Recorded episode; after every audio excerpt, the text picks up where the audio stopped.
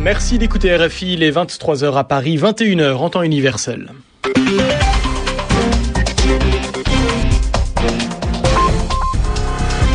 Grégory Lescar.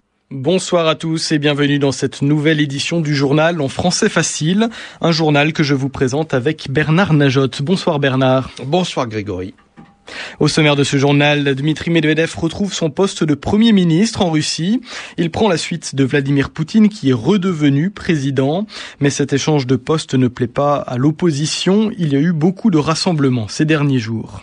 Une image forte en France, Nicolas Sarkozy et François Hollande, le président sortant et le président élu, ont participé aux cérémonies du 8 mai. Côte à côte, la France célébrait le 60e anniversaire de la fin des combats de la Seconde Guerre mondiale. Dans l'actualité également, il n'y aura pas d'élection législative anticipée en Israël. La droite et le centre ont trouvé un accord pour former une coalition. Kofi Annan défend son plan de paix pour la Syrie devant le Conseil de sécurité des Nations Unies. Et puis les difficiles négociations en Grèce pour former un gouvernement de coalition. Le journal en français facile. Dimitri Medvedev est redevenu le Premier ministre de Russie. Il prend la suite de Vladimir Poutine à la tête du gouvernement. Vladimir Poutine qui redevient président pour la troisième fois. C'est lui qui a nommé son Premier ministre. Et la Douma, l'Assemblée nationale, a accepté sa nomination. À Moscou, Anastasia Bekio. 299 voix, c'est une de moins que ce qu'espérait le Kremlin, mais Dmitri Medvedev est toutefois investi avec 66% des suffrages des 450 députés de la Chambre basse du Parlement. Le parti Russie Juste et les communistes avaient prévenu qu'ils ne soutiendraient pas le président sortant. Les deux autres partis, Russie Unie et les libéraux démocrates de Vladimir Jirinovski, ont voté pour. La séance extraordinaire à la Douma s'est tenue en présence du président Poutine qui a pris la parole pour faire l'éloge de son protégé, un homme aimant sa patrie, expérimenté, qui saura résoudre les problèmes les plus difficiles au poste de Premier ministre. La permutation des rôles annoncée en septembre dernier est donc achevée. Vladimir Poutine est redevenu président. Son prédécesseur au Kremlin devient son successeur à la Maison-Blanche, le siège du gouvernement russe. Mais cet échange de postes au sein du tandem qui préside aux destinées du pays depuis plus de quatre ans n'est pas du goût de tout le monde. Pour la deuxième journée consécutive, plusieurs centaines de manifestants organisent un sit-in dans le centre de Moscou. Les chefs de l'opposition ont donné la consigne aux militants d'éviter les affrontements avec la police tout en essayant pacifiquement les lieux le plus longtemps possible. Anastasia Bekio, Moscou, RFI. Les États-Unis disent qu'ils sont perturbés par les images de violences policières contre des manifestants pacifiques en Russie et ils appellent les autorités à préserver la liberté d'expression et de rassemblement. En Grèce, le chef de l'extrême gauche ne veut pas former un gouvernement qui soutiendrait le plan de redressement du pays, plan dicté par l'Union européenne et le Fonds monétaire international. Son parti Syriza est arrivé deuxième des élections législatives de dimanche. Il y a trois jours pour trouver des accords avec, il a trois jours pour trouver des accords avec d'autres partis en vue de former une coalition.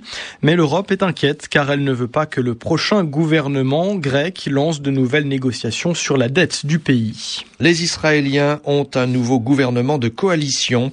Le principal parti d'opposition, Kadima, a décidé de rejoindre le gouvernement de Benjamin Netanyahou. Le Premier ministre, chef du parti de droite, Likoud, se retrouve donc à la tête d'une très large coalition avec 94 députés sur les 120 de la Knesset, l'Assemblée. Avec cet accord surprise, il n'y a donc plus besoin d'élections législatives anticipées. Quel accord ont conclu le Premier ministre Benjamin Netanyahou et le chef de Kadima, Shaol Mofaz?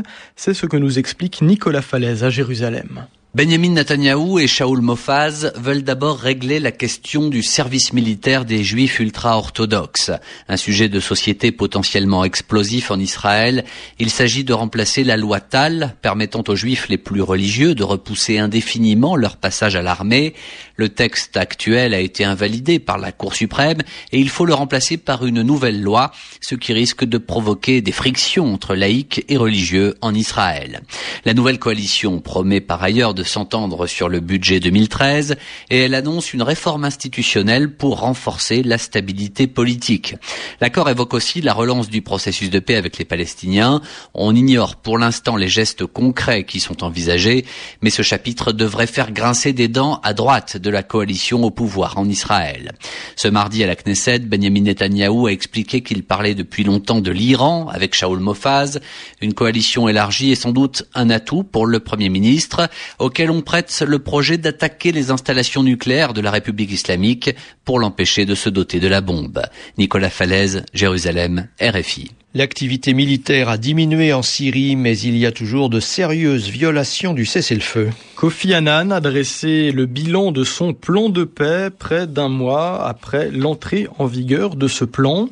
L'émissaire de l'ONU et de la Ligue arabe s'est adressé par vidéo aux membres du Conseil de sécurité des Nations unies. Il a dit que son plan était la dernière chance d'éviter une guerre civile en Syrie. 12 000 personnes ont été tuées en 14 mois selon l'Observatoire syrien des droits de l'homme.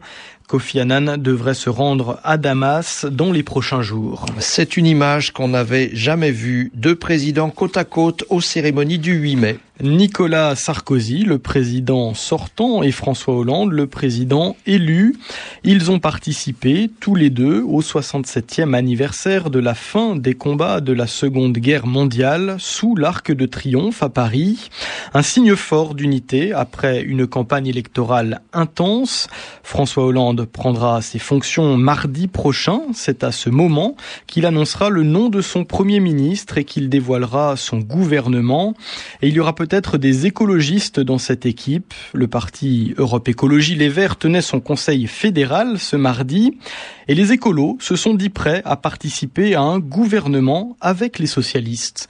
Olivier Sherman. Malgré le très faible score d'Eva Joly à la présidentielle, les écologistes ont de grandes ambitions gouvernementales et veulent se replacer dans la vie politique avant les législatives. Ils sont plusieurs en coulisses à se dire prêts à vouloir entrer dans le futur gouvernement socialiste. À commencer par Cécile Duflot, actuelle secrétaire nationale d'Europe Écologie Les Verts, un poste qu'elle quittera fin juin. À la sortie du Conseil fédéral, souriante et confiante, Cécile Duflot a dit espérer plusieurs ministres ou secrétaires d'État dans le futur gouvernement, mais elle a catégoriquement refusé de dire si elle pourrait en faire partie. Elle a quand même affirmé qu'il n'y avait aucune certitude sur cette présence et cette participation. De toute façon, les écologistes ne sont pas en mesure de pouvoir poser des conditions et ce sera François Hollande qui décidera. En Ukraine, Yulia Tymoshenko devrait cesser sa grève de la faim à partir de demain. C'est la fille de l'opposante ukrainienne qui l'annonce. Sa mère ne se nourrit plus depuis le 20 avril pour protester contre ses conditions de détention. L'ex-premier ministre a accepté d'être transféré dans un hôpital public pour y être soigné par un médecin allemand. C'est la fin de ce journal. Tout de suite, la bourse. Le rendez-vous de Wall Street un plongeon en séance de quelques 200 points, le Dow Jones finalement ne perd que 77 points et se retrouve à 12 932. Le volume total de transactions aujourd'hui sur les valeurs du New York Stock Exchange est assez élevé, proche de 4 milliards 100 millions de titres. L'indice du Nasdaq chute, lui, de 11 points pour revenir à 2946. Le Dow Jones désormais en dessous de 13 000, le Nasdaq en dessous de 3 000, l'indice S&P 500 en dessous de 1400, ces trois niveaux techniques importants sont donc désormais crevés à la baisse, ce qui bien sûr reste décourageant. Les investisseurs américains se demandent ce que peut représenter pour le système financier mondial une éventuelle sortie de la Grèce de la zone euro. Cette hypothèse est jugée de plus en plus plausible d'ici même quelques semaines compte tenu de la crise politique qui sévit à Athènes. La baisse de valeur cyclique aujourd'hui comme Alcoa et Caterpillar n'est donc pas surprenante. En revanche, le recul de McDonald's est plus étonnant. Le leader de la restauration rapide a rendu compte de ventes moins bonnes que prévues au mois d'avril. À la hausse aujourd'hui, sans surprise, des valeurs défensives comme Merck et Johnson Johnson dans le secteur des valeurs pharmaceutiques. L'euro résiste relativement bien à l'inquiétude venue de la situation en Grèce, puisque l'euro faiblit seulement jusqu'à 1,3013. Le baril de pétrole brut léger coté à New York perd encore un peu de terrain et finit à plus de 97 dollars. Sur les autres marchés de denrées, le contrat de café cède 0,1%, le contrat de coton perd 0,6%. le contrat de cacao abandonne 1,3%. L'indice Dow Jones, je vous le rappelle, a chuté finalement de seulement 0,6%. L'indice du marché Nasdaq perd 0,4% ce soir. C'était Pierre-Yves Dugas. Il est 23h10 à Paris.